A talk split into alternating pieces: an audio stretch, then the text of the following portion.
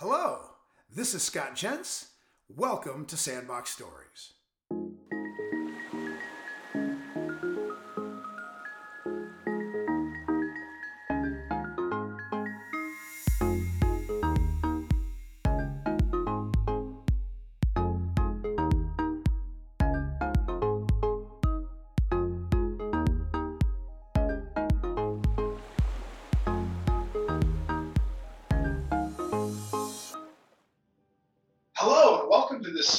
Story, which is an interview with Mr. Jim McGrann. Hi, Jim. I'm really grateful to have you joining Sandbox Stories for this episode. How are you, Scott? Great to be here. My pleasure to be here, actually. Luke, excited to uh, spend some time chatting with you. I appreciate that. We've known each other for a long while, but I'd like to understand a lot about you more. So, you know, this is really interesting. You're the first non ECP to be on Sandbox Stories interviews, and you know, you've lived a career supporting supporting I'm really grateful for that commitment. Tell us a little bit about how you got involved with ECPs at that point in your career. Absolutely. Well, one, it's an honor to, to be the first non ECP, so thank you very much. And, and you're right um, especially now, um, you know, working with and supporting and and uh, and being there for independent eye care professionals is is is what I spend my days doing. But how I ended up here, you know, the the first half of my career, I was a, an IT consultant. I'm an engineer by training. Um, was an IT consultant for about 15 years, and then a good friend of mine who was the IBM rep at a company called Marchon Eyewear that that a lot of people in the industry know uh, introduced me to the owners, uh, Al Berg, uh, Larry Roth, and Jeff White. Uh, they were searching for their first chief information officer, CIO, um, back in 1999. And uh, he asked me to come in and, and do a presentation for them on the role of a CIO. And uh, so I did that, and we had a great discussion. And at the end of it, Jeff White, who was the acting CIO, he said, "Okay, well, what are you doing on Monday?" And I said, "I said, well, I." I have my project. I gotta I gotta go back to work on my project. And and he said, no, look, I'm serious. You know, we're we're really interested. So it was uh, it was really one of the the best moves I ever made in my career. Joining those guys in '99 at a point where their business were, was growing, they were expanding internationally, and then uh, and then in 2008 we were sold uh, to to VSP. So I spent 10 years at Marchon, helping grow the business, expand internationally, grow the office mate practice management business along with Ed Buffington and, and team there. Had a, had a great time. And then when VSP purchased Marchon, um, uh, the CEO at VSP at the time, Rob Lynch, asked if I would relocate from New York to, to California and run the merger of, of Eyefinity and OfficeMate.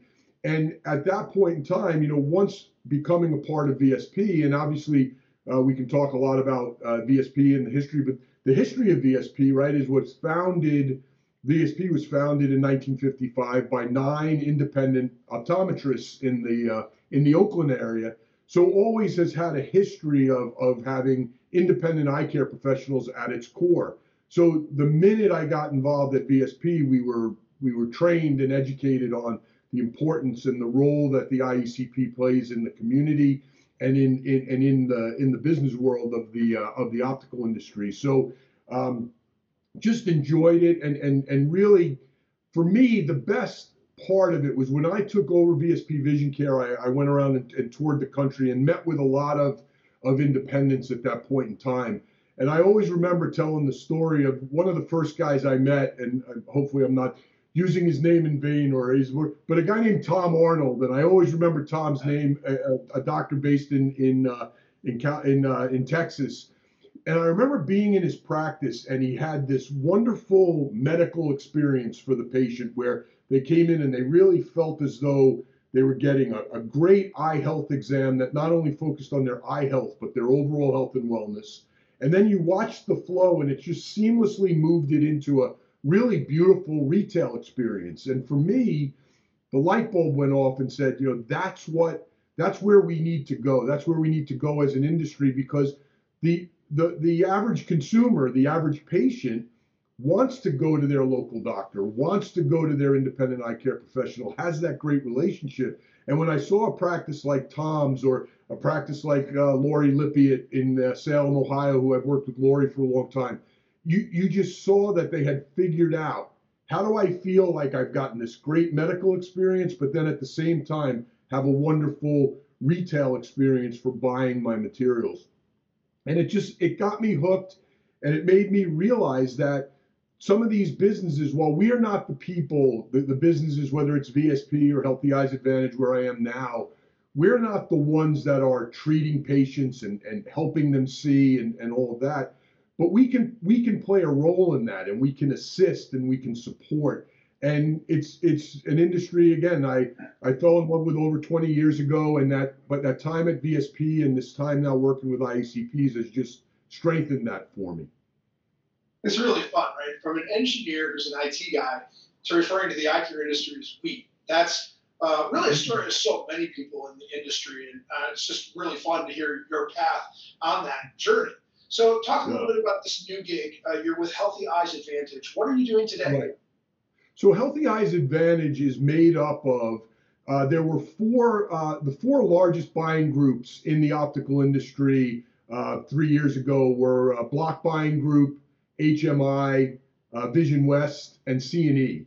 So uh, Block in Florida, HMI in Mississippi, and then Vision West and C&E out in California.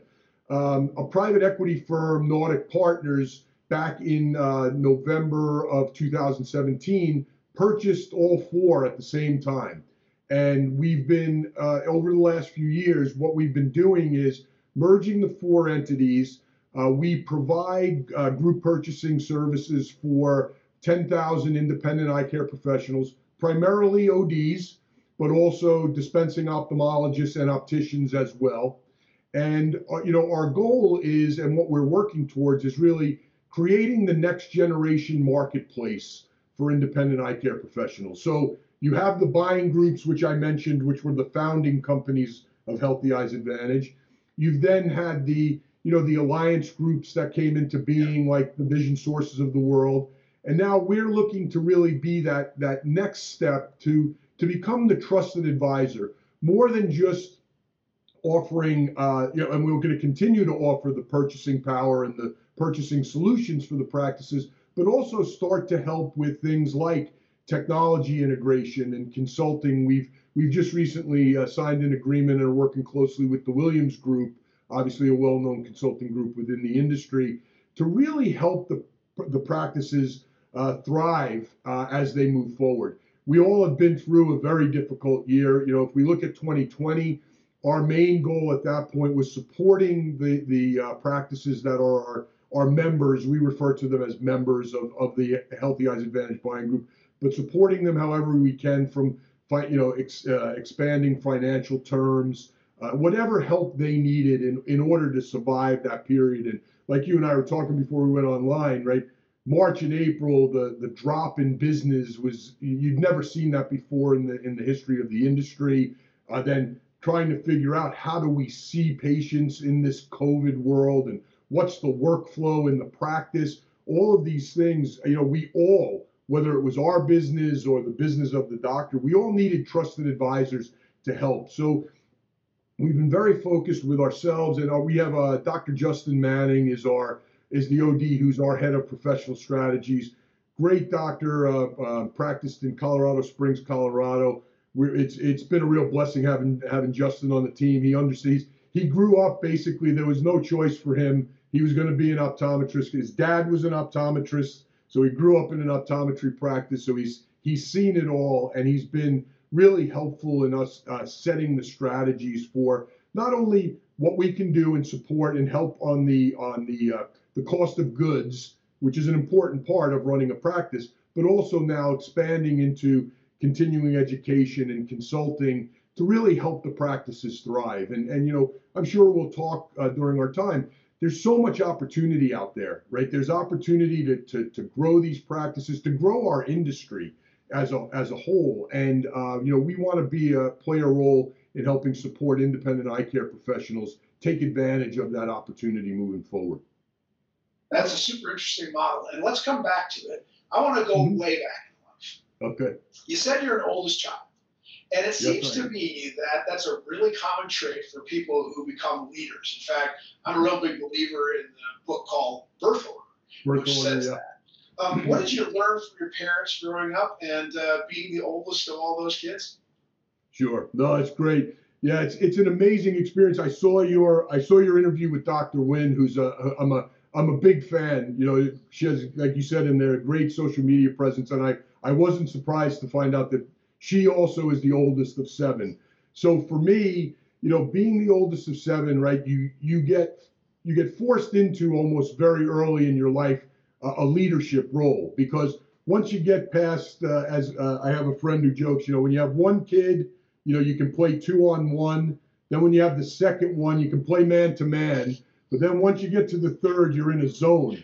So once my parents got the four, five, or six, you know, the two or three oldest, we were kind of on our own and had to figure out how to manage. But it it really was it was a it was a, a it was fun growing up in a in a in a large family. I said I do think, and and my wife and I we have two kids, and and uh, I think also some people who come from large families end up having large families themselves. For me, it was like it's you know you want to be able to stay focused on the kids and help them, and in and in the world today, I think they need that. So we we we limited ourselves to the two, but definitely learned. My dad, uh, you know, my dad worked from the time I was four years old. My dad worked seven days a week.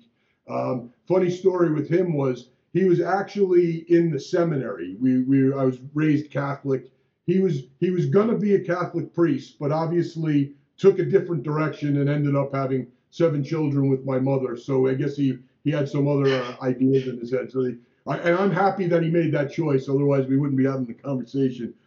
But I think what I, what I learned from him was a couple things. One, uh, the the um, you know work ethic. You know, obviously you have seven kids. You're going to have to work to provide. He from the time I was four years old, he worked seven days a week. He worked at what's now uh, Empire Blue Cross.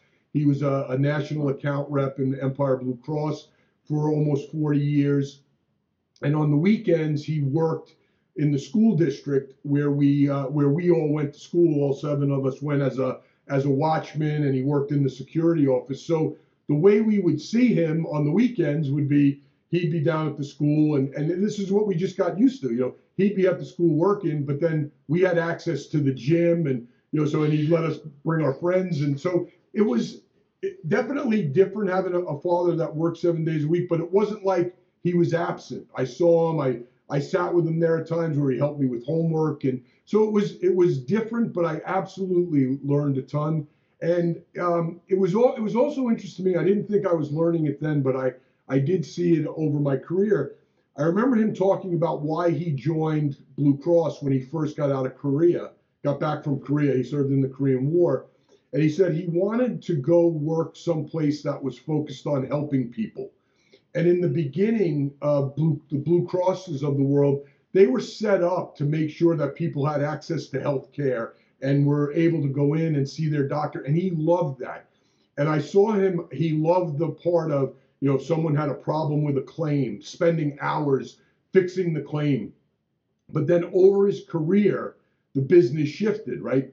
Got more business focused, started saying to him, listen, you can't spend two hours on that claim. Hand that off to person over here. You need to keep moving the business forward and doing doing other things. And I saw him uh, not as happy as say earlier in his career. So for me, it's sort of it stuck with me on things like uh, how important corporate culture is and how how corporations uh, treat uh, you know treat their customers, how they treat their employees, and and the importance of that. And and just fast forwarding, if I think about you know VSP, I remember when I first got to VSP, I would hear doctors talk about the early days of VSP, right when it was probably the California Vision Service Plan, and the doctors really felt as though they were a part of something, right? They were they were really funding the working capital of the company, but they felt a part of it where, well, okay, we help fund it, but then patients come into my office and it's a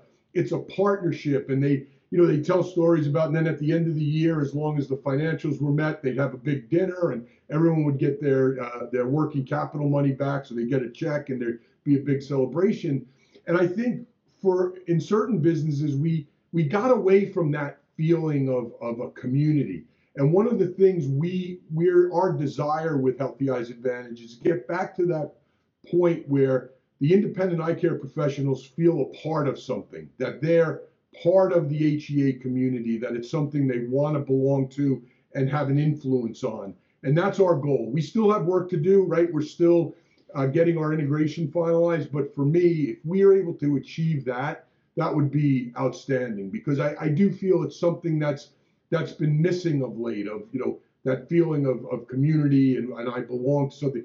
For the ODs, I know for sure it's belonging to the profession and belonging to um, being that that brother and sisterhood of, of optometry, and I know how how important that is. But I want to take that even beyond that and feel you know feel that community with HEA, similar to the stories I heard of the early days of VSP, and and that does go back to what some of the things I learned from my dad.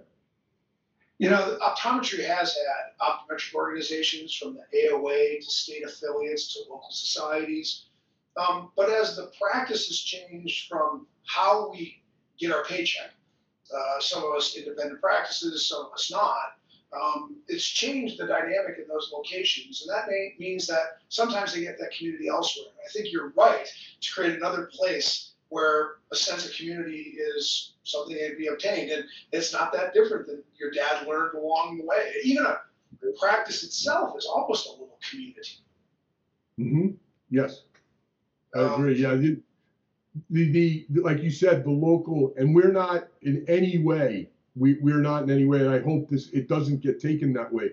Not in any way looking to replace local societies, state associations, the AOA. Or you know, we have we have partnerships with over 20 of the state associations that we work very closely together, where they help support us, we help support them. That's what I mean by the community is is supporting those those communities that are already there and then also saying you know so that someone really feels proud that hey by the way i'm also an hea member and i do these things with hea and it, with my practice on top of what i get from my other societies and organizations Yeah, I mean, every business owner can look at the overlapping Venn diagram, them being in the middle of these circles that intersect. And it's not ever been construed, and I would not allow it to be construed as HEA is saying we're going to be something different, come to us only. It's a matter of adding. So that's that's what I would really want to applaud. Okay, so you shared with me some interesting stories in life. First of Mhm. all, your college roommate and best man at your wedding went on to become an astronaut. Exactly. Yeah. My he's, he's still a great friend. We see him all the time. His name. Some of you may have seen him on uh, on The Big Bang Theory. Mike Massimino. If you're a fan of The Big Bang Theory, he he one of the characters was becoming an astronaut, and he coaches him. Very very funny if you see those episodes. But just a great guy. We met first day first day fresh, freshman year. Hit it off, and and we've been friends ever since. And it's you know it's just amazing to see what he's done and accomplished. He he was on two missions to the uh, Hubble telescope and uh, repaired the Hubble telescope twice, and uh, you know, but is the most down to earth, uh, wonderful guy you'd ever want to meet. So uh, maybe someday we'll we'll get him on the uh, we'll get him here in the sandbox. He, he's a lot more interesting. He's actually held the Hubble telescope in his hand. I've only shaken his hand, but. Uh, you know, it's it's it's been interesting because I, I got to go to one of his landings, which is a very special. You know, they they have a an area set up for families, and and uh, and it was really cool to you know they tell you what's going to happen. You hear the sound barrier broken twice as the the nose and the tail come come into the uh, come into the atmosphere. Just really really cool and. Uh, you know, for me, that was an amazing day and so great to see him. And then I remember fast forward thinking of him he wasn't there, but that poor mission where the people coming back, uh, I think it was the it was the Columbia where they didn't make it back. I, I was always thinking those families that were sitting in the seat that I was that day, and you know what you know the the sacrifice that these astronauts and other other people, you know, other people, servicemen and women and and uh, law enforcement, the, the the risks that they take every day uh, to make our world a better place. You know, you can't. Uh, I, I can't thank them enough or, or and, and being you know being Mass's friend is uh, you know it makes me very very proud. He's an amazing guy and, and what he's done is, is is really really exciting. I don't think there's a better compliment than he's a down to earth astronaut. Absolutely. All right, so tell us about. Tell us about the adoption of your son. Sure. Yeah. So our our uh, our second child, our, our our daughter Taylor, was born in 1990, and uh, you know, like a like a lot of couples, we we had some challenges uh, having Taylor, and then we thought, you know, through with our doctor, we had gotten it figured out. But then my wife sadly had a couple of miscarriages, and one day we saw my my daughter playing with our nephew, who's about the same age, and we realized, you know, I don't think we want to stop at one, but you know, we're having these these medical challenges to have a second one. So we started to look into adoption, and at that point in time I don't know if you remember, but there was a fame, there was a story going on called Baby Jessica, where she had been adopted, was with the with a family for two years, and then you know her mother had been in prison or was a was a drug uh, addict or something. And then the adoption laws weren't solid at that point, so the, the baby ended up being given back to the mother when she cleaned herself up and got and and you can argue and discuss all of these things, but we watched that and we said you know, we, we want to make sure we don't we protect ourselves from that that type of loss again because we were watching the adoptive parents and just be devastated. So we started to look into all kinds of programs, and we ended up uh, uh, doing an international adoption in the in the country of Colombia. Um, our son was born just south of uh, Cali, Colombia. Our daughter was uh, uh, six years old, and um, the, the, the way the process worked was we had to spend a month in Colombia, but the, the first day we were there, we we went to the orphanage and and uh, uh, Trevor was given to us and he went back to the hotel with us. But then the legal process, uh, we had to spend a month. And at that point, I worked for IBM. I couldn't thank them enough. They were so supportive. They allowed me to work remotely uh, from from down there before remote working like it is now became uh, is, is, what we do. But back then it wasn't as common. And uh, you know, it's it's been an it's been an amazing experience. A couple of things. We remember walking into that orphanage, and uh, you know, we we Trevor was given to us, and then you start looking around at all these other kids, and said, "Well, I remember us getting back to the hotel. How do we get? How do we take ten more of these kids? You know, because right. you could tell you had the young ones, but then the ones that were starting to get older, and they were taking care of the little kids, but they were placing out, and it's it's just so sad that every child deserves a permanent home. And uh, you know, Trevor's been a, just a, a, real blessing in our life, and we've uh, you know we we've seen him go through through challenges and and uh, you know getting um, dealing with things. You know, you, you don't think of it when you're you're born and you have your parents, and you know I remember being the oldest of seven, as we talked about, saying I, I, wish I was adopted by my friend down the street who's an only child and he has all these toys and everything. But when you when you take it seriously, you look at these kids that are adopted, like even Trev came into a loving home. His sister loved him, his parents loved him, but dealing with that um, abandonment, right? At some point, coming to the realization that the person that should love you more than anything in the world was willing to give you up, and how could that be? And what? And so you know, he went he went through a lot in his life, and we were there for him, and we we worked with great professionals, and he's now he's a he was a he was a tremendous soccer player, clearly adopted because uh, he didn't get that from me. I never I uh, I played football, basketball, and baseball, but I and I coached his soccer. But by the time he got to second grade, I had uh, my skill level was gone. I realized I was coaching them completely incorrectly but he went on to do some some really great things. He got to play in uh, Argentina and Greece, and you know, and now he's a uh, certified professional trainer. He lives in ch- Chicago. Uh, he does the the personal training, and he also uh, uh, drives for Amazon, and is just you know a great guy, an amazing part of our life. But it's it's a it's a it's a wonderful experience, and um, there's there's so many kids out there. You know, anybody watching this that's thinking about it or or is at a point in their life. There are so many kids in need of a of a permanent home, and if you if you have a place in your your home and your heart, um, definitely look into it because it's a it's an amazing thing. Yeah, there's so much wonderful adoption in my family and some of my close friends. And uh, I give you credit, you and your wife credit for expanding your family that way and taking care of at least one of those kids. And it's just a wonderful story. Um, you said that you were uh, at, a point a member of the Wall Street Journal CEO Council. What was yeah, that? This was that was amazing. So uh, it's a really it's a great group. There's about 150 CEOs that are part of this CEO council, and um, I think if I remember back, the statistics are that group of people when when they were in the room at the conf there was a conference every year in November that I got to attend a couple of times. Uh, I think they were responsible for five trillion dollars in revenue, uh, over five million employees, just some amazing number from all different and, and from all different industries, right?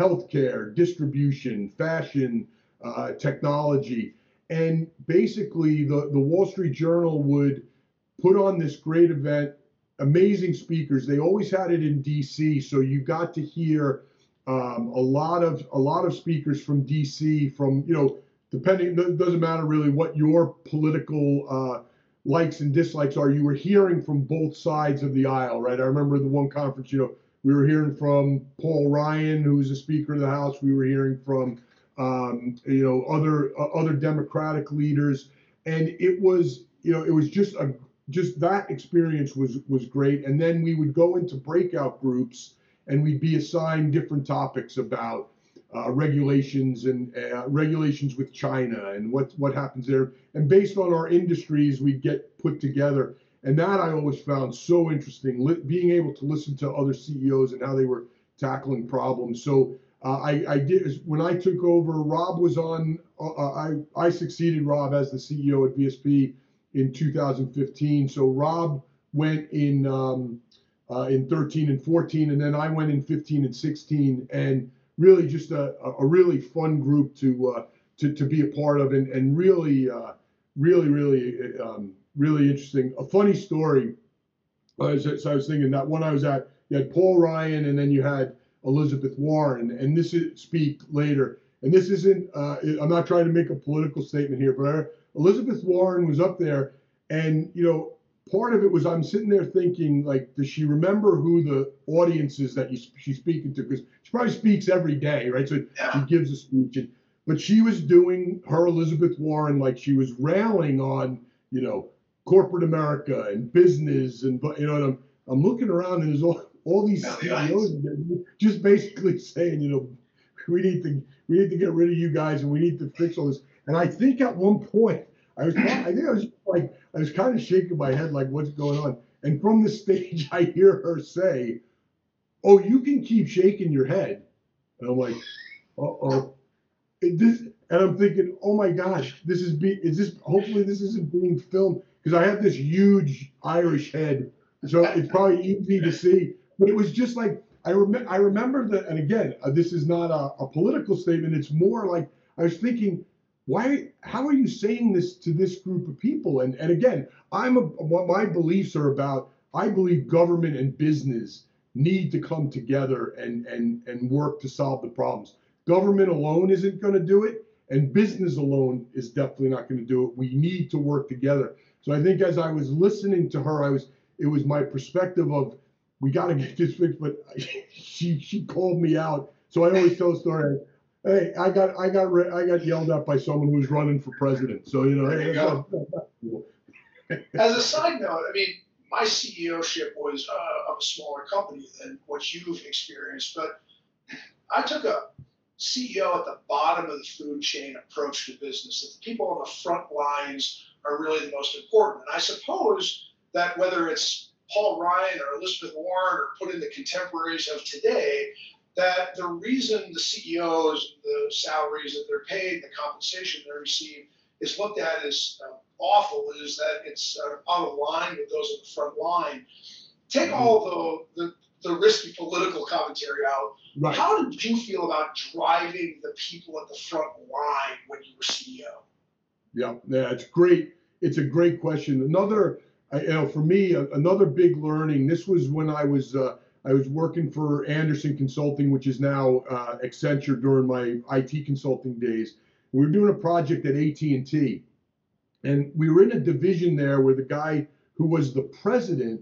I remember being in his office and he had the the org chart of the of the of his division there, but it was upside down and he was on the bottom and then like the customer service reps were at the top and that stuck with me forever. And I, I talked about that, you know, whether it was when I was leading Eyefinity Office Mate or I was running VSP or even now with HEA, I am 100% a believer in the fact that as the CEO, yes, you need to set the strategy and set direction and help help with corporate culture and be decisive and enabling and adaptable and all the things that are important to be a good CEO.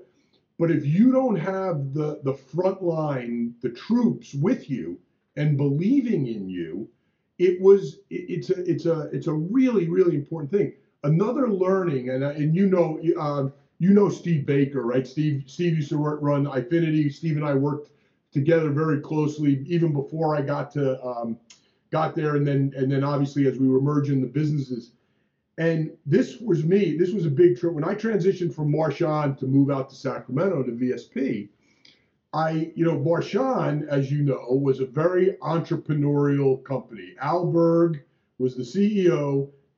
Al made the decisions, right? It was a spoken hub model. Even if you were out here, you better come in and ask Al. If you make a decision out here and it goes horribly wrong, he's going to take you out. And it was a very command and control style that worked for them and, and, and obviously worked for them to grow the business the way they did but a completely different mentality than VSP. I went out there. I remember I was first addressing the Eyefinity Office Mate team, which was now my team, right? And and someone asked me a question about like where their how their role fits into you know what we're doing, and I'm sort of looking. And I remember Baker popping up and say, "Here, Jim, this is what they want to know is we have the strategy, but they want to understand." what their role in driving that strategy is. And again, having spent 10 years in the spoken hub command and control model, I had to change my thinking of, God, that is that's brilliant. That's if, if you have and and I always think of the um, there's that famous picture of John F. Kennedy visiting uh, the Space Center, the Kennedy Space Center, and he's talking to the janitor, and he and, and he asks the janitor what what he does here, and the janitor said, I'm here to put a man on the moon. And to me, that's the most important sh- in that model of the flipped over org chart. If that person on that front line that's dealing with the customer, or even that janitor that's keeping the office clean so that you have a productive work environment, if they understand every day why they're walking through the door or why they're a part of the company, there's nothing like it. There's not so you know I always I always thank Steve for you know enlightening me there. That that John F. Kennedy quote and and really the that the culture there during that time at VSP was make sure that the employees understand that here's our vision, here's our strategy, and here's the role I play in it. You know, if it, simplest if you're in a manufacturing company, if your job is to move this from here to there, as long as you understand the reason I'm moving this from here to there is because we're trying to achieve this. I, I mean, that's that's the greatest, you know, the greatest gift you can give your employees and the greatest gift you can give your shareholders if the company's all firing on those those same cylinders. And there's so much applicability to the eye care practice and the way our audience should think about how they run their business. And uh, you and I both had the opportunity to be availed to the business insights of General Stan McChrystal. And uh, as a reference, anybody that wants to check out a book called Team of Teams, it speaks to this so well. One other thing before we get back to the industry. You keep playing cards with your high school friends. How important is that? Uh, it's it, it, it's amazing. I guess this is another thing. I I go back to my dad and my my friends say this all the time. They remember my dad saying that because he, loved this group of friends, right? He always said, "You're so lucky that you have these friends because." You know, and, and he would every once in a while, he wouldn't always give it to me, so they're lucky to have you, but you're lucky that these are your friends because they're good guys and they're solid citizens. And, you know, so we've, this group, uh, these guys that get together once a week, we've been, we've been friends since fifth or sixth grade. And, you know, when, obviously when I was living in California, we didn't see them as much, but since we came back to New York in 17, we, on a monthly basis, this group gets together and we play cards and, you know, it pretty much takes us all the way back to to uh, high school, and you know, obviously we you know are making fun of each other and giving everybody each other a hard time. But it's it, it's a it's a closeness that you know is is really you know. And again, my one friend always brings it up. He said your dad always talked about how how important your friends are, and and and it really has. And we we sadly lost one of the guys um, in November of 18. One of the you know one of the group sadly passed away from a from a heart attack way too young at, at, at 56. Just another amazing guy who was a huge. Actually, he was the guy in my story earlier about uh, introducing me to Marchon. He was the guy who introduced me to Marchon, Mike Cleary, and uh, we lost Mike. And I think that even even brought the group closer together. So we we really have been pretty religious about not missing our monthly meetings, making sure making sure we're seeing each other. And uh, and uh, but yeah, no, thanks for bringing that up. It's a it's a it's a tremendous group. I mean, I take a lot of abuse at times there, but it, it's all worth it. It's all worth it. It's so funny with those high school or college friends how quickly you just revert back that nobody thinks about themselves in their body and mind today. And uh, for you know all of our men and women friends who listen to this, you you should take you know real grandness out of those relationships. Back to the market. So Yeah. your background as the leader of VSP gives you really unique insights on the impact of managed vision care on optometry. Can you pontificate today away from that business what the, that looks like, their impact looks like, all managed vision care plans over the next five years? Sure. Yeah, you know, I think it's interesting. Whenever I, um, you know, whenever I've gotten the opportunity to talk about the industry or, or uh, get asked questions, there's one statistic I always open with, and it's a, I think it, Jobson's the one who tracks this, but 75% of all eye exams delivered in the United States have some form of managed vision care associated with it. So that's a that's a really important number that y- it, it's hard to, and I know as a practitioner, and this isn't only in vision, right? Dentists or primary care doctors, they would all love to see insurance companies go away. I get it. We all get it. When you get those explanation of benefits of what the you know what the dentist wanted to charge and what the insurance company paid, uh, it's like you know okay, I get it. And I and I think in eye care, it's even been it's it's even been tougher. You know when you you, you understand and and having seen the schooling that it go you go through to become an optometrist, those four years, and you know how how much you learn about giving and delivering a comprehensive eye exam you know and and to have it then i get it from the doctor's perspective marginalized down to you know 40 bucks 50 bucks 60 bucks. It's sort of you know i've definitely gotten hit and you may have been in the room or had people you know when you get hit with jim i spend more to get my hair cut than i than than you're uh you know than you're paying me. And and i and i understand it the challenge on on that side of it is, and I used to say this when I was speaking of VSP. I'd say, as a VSP, I'd say, you know, I'd love to, Scott, I'd love to pay you two hundred dollars for an eye exam, and you would always go, yeah, that's great, let's do it. And then I said, do you know how many VSP patients you would see? Zero, because you wouldn't be able to sell a plan to a to a company that was paying doctors two hundred dollars. They they just look at those things. So I believe the important thing is we are not going to see we're, we're not going to see vision care and vision care companies go away in the next uh, and let's let's stay in the five year time frame right? So what we have to figure out is we have to understand how do we leverage these 75% of these eye exams that are coming in that have some form of managed vision care? How do we ensure that we're we're able to effectively see them in our practice practice and obviously figure out the ways to make money on that person coming in the door. Because at the end of the day yes being a doctor and the eye health and overall health and wellness of the patients is paramount. But in order to do that you have to be running your business which as we talked about earlier in the in the example about you need this great medical experience and this great retail experience and it isn't simple but on the managed vision care side, I think there's a, there's a lot of things that can be done. One, consumers absolutely need to be better educated by, by by the plans, or you know maybe it's by the by the doctors on exactly what their benefit is.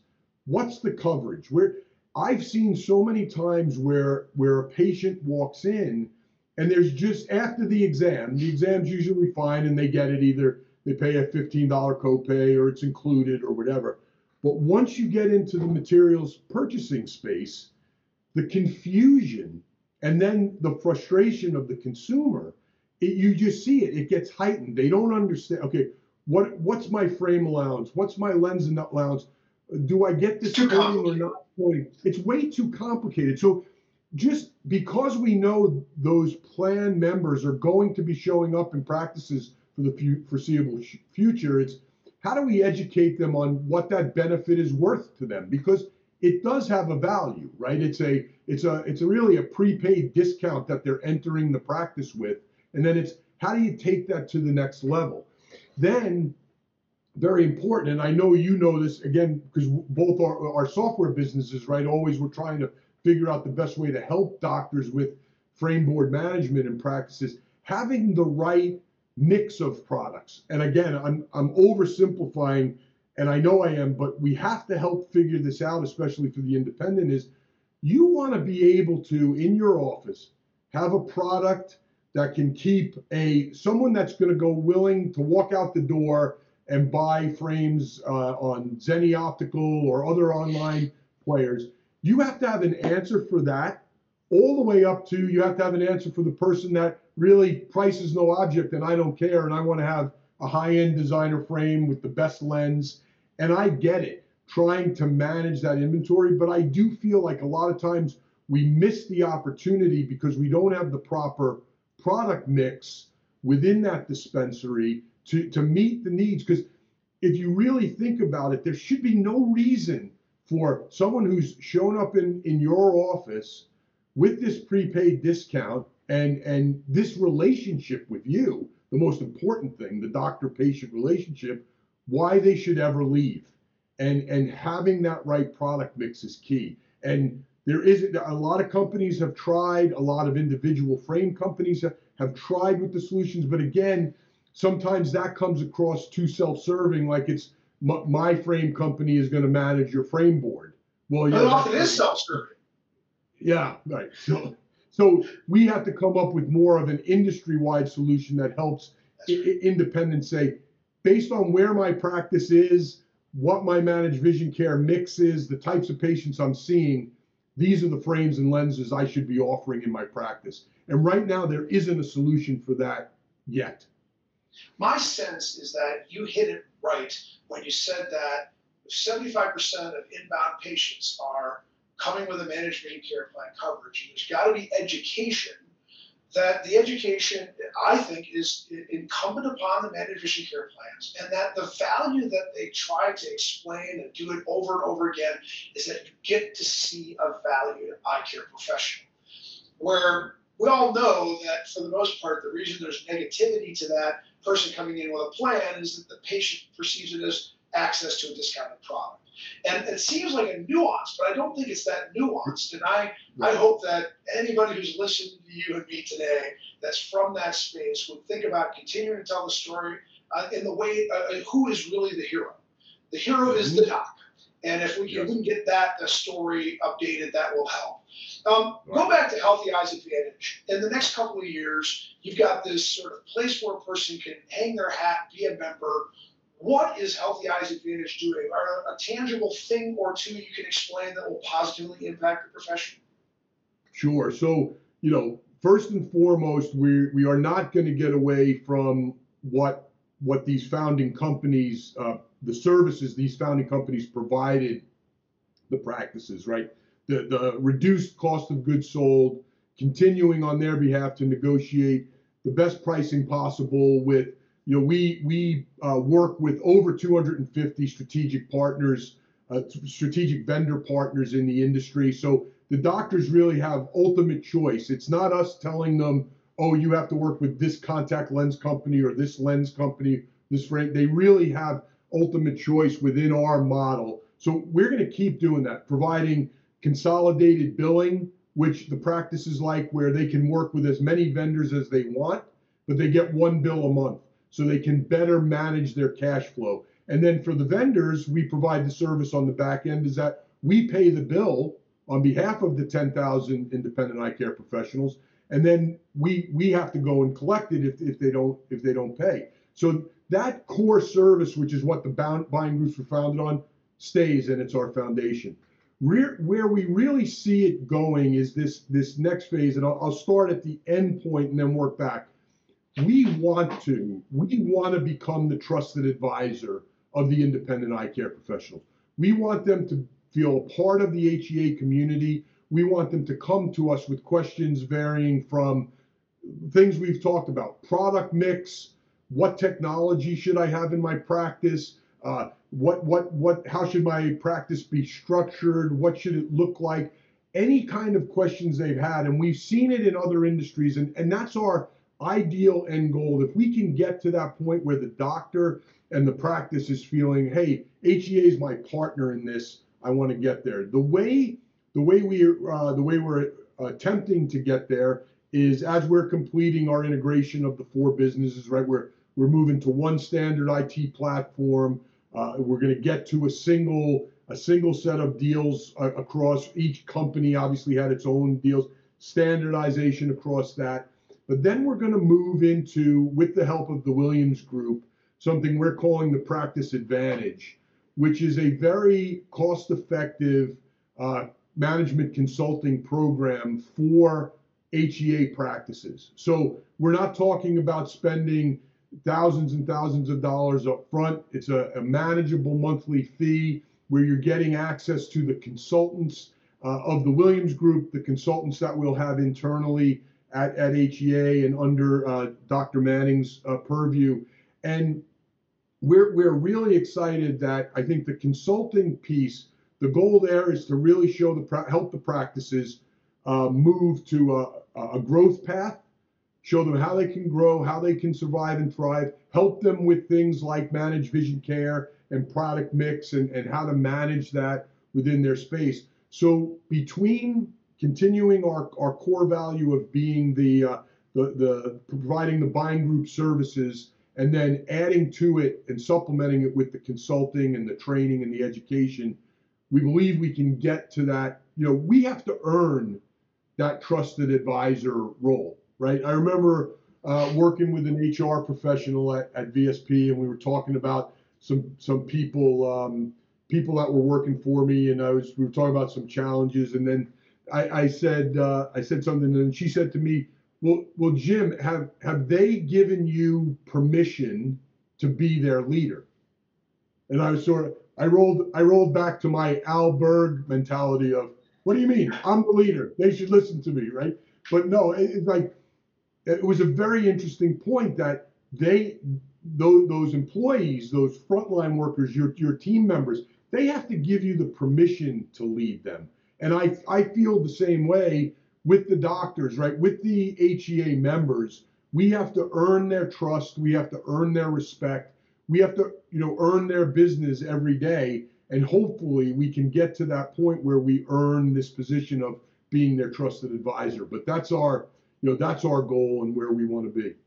And so many optometrists have taken so many different bits and bites of advice from so many different sources over time that I think sometimes they close their minds to what else can be said. How many different ways can I learn about filling the gap, multiple pair sales? And yeah. um, my advice, of course, Sandbox Story is predicated on the idea of people consuming of a whole bunch of different types and never ending pursuits of improvement. And uh, I'm really glad you are doing that.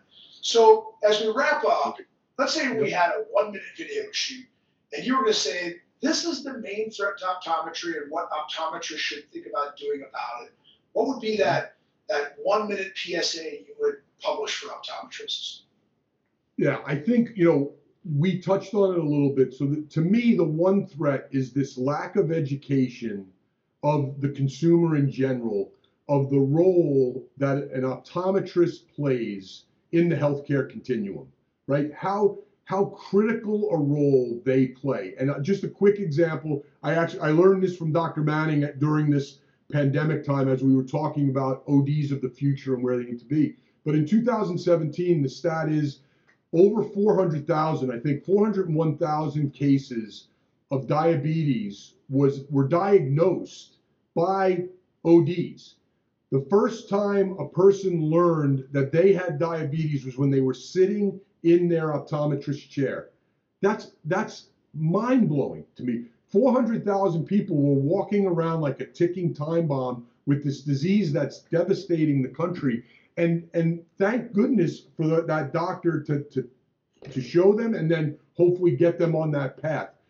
The, the biggest threat is not getting not spending more time, energy, and effort on educating the public of the role they play. One of the things I've loved of late, and I, I surely hope as we try to uh, get the COVID vaccine um, pushed along, I'd love to see optometrists be one of those distribution points where you know people come in, uh, they can get their COVID vaccine, and oh by the way, you can get your comprehensive eye exam all in the same day. And then to me, it right away it flips the switch of how I think about that doc. That's that doctor's not just about you know ones and twos and what's I'm seeing better and upgrading my pre- prescription. It's they're there to help me take care of my overall health and wellness. So to me, is the biggest threat is that us as an industry not getting behind that 100% and moving that along quicker. I think I think dentistry, and I know people have heard it ad nauseum, but they did such a wonderful job back in the day of of promoting going to your dentist twice a year and and the importance to your not only oral health but your overall health.